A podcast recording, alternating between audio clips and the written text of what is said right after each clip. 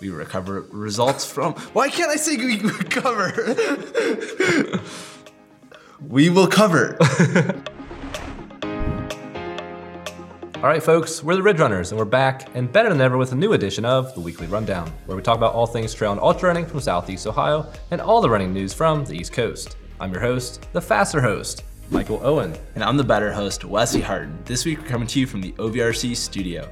We have results from the Hellgate 100K, the Bigfoot 50K, the Daytona 100, and more. We'll also highlight all the running news from the East Coast and the world of Strava. But first, a look at the Paul Barte streak. Paul Barte extended his weekly half marathon distance streak to 418 weeks with this Monday run of 13.27 miles.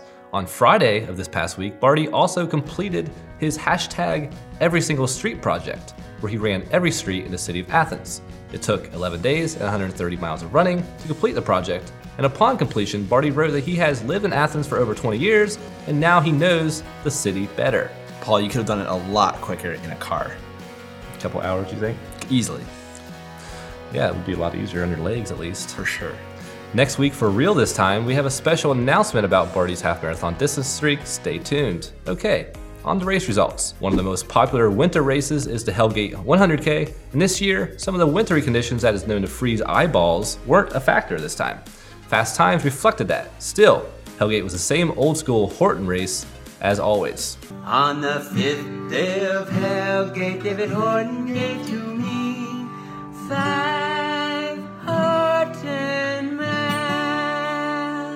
The top seven men were all within 43 minutes of each other, all with fast times, and it was Colorado and Darren Thomas in 11 hours and 2 minutes for the win.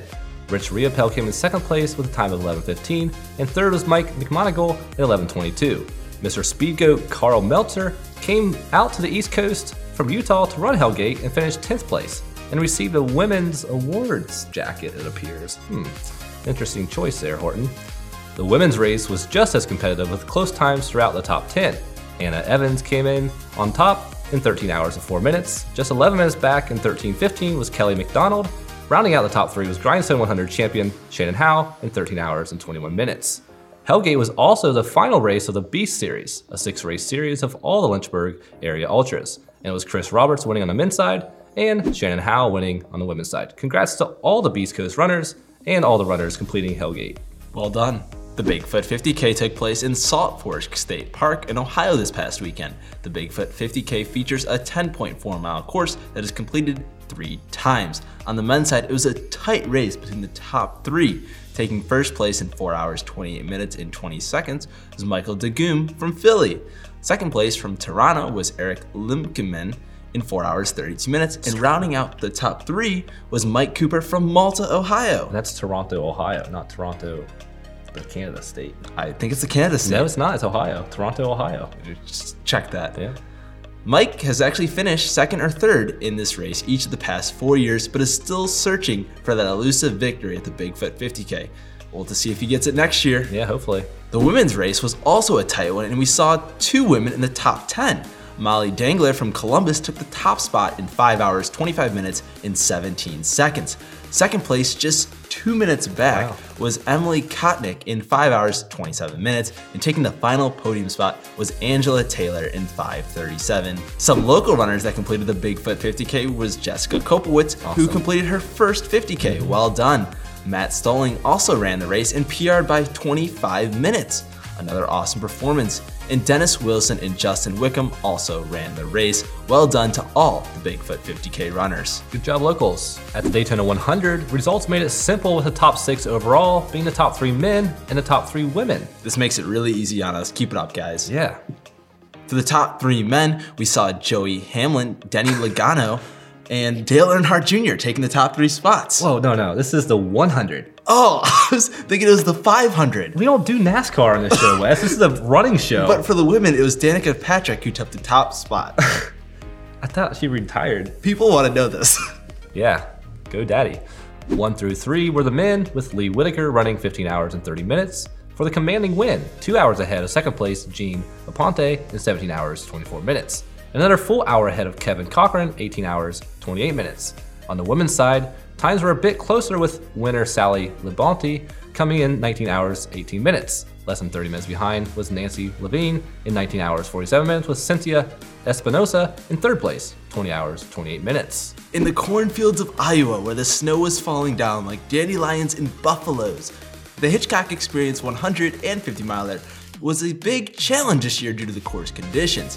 Corey Logson and Gretchen Mensa won the 100 mile race in 20 hours and 24 minutes, in 26 hours and 26 minutes. In the 50 mile race, where the snow is still dancing like butterflies and dry erase markers, Ben Drexler and Megan Von Lutheran won in 8 hours and 33 minutes in 12 hours and 33 minutes. And it appears like Pixie Ninja was spotted spectating the Hitchcock experience.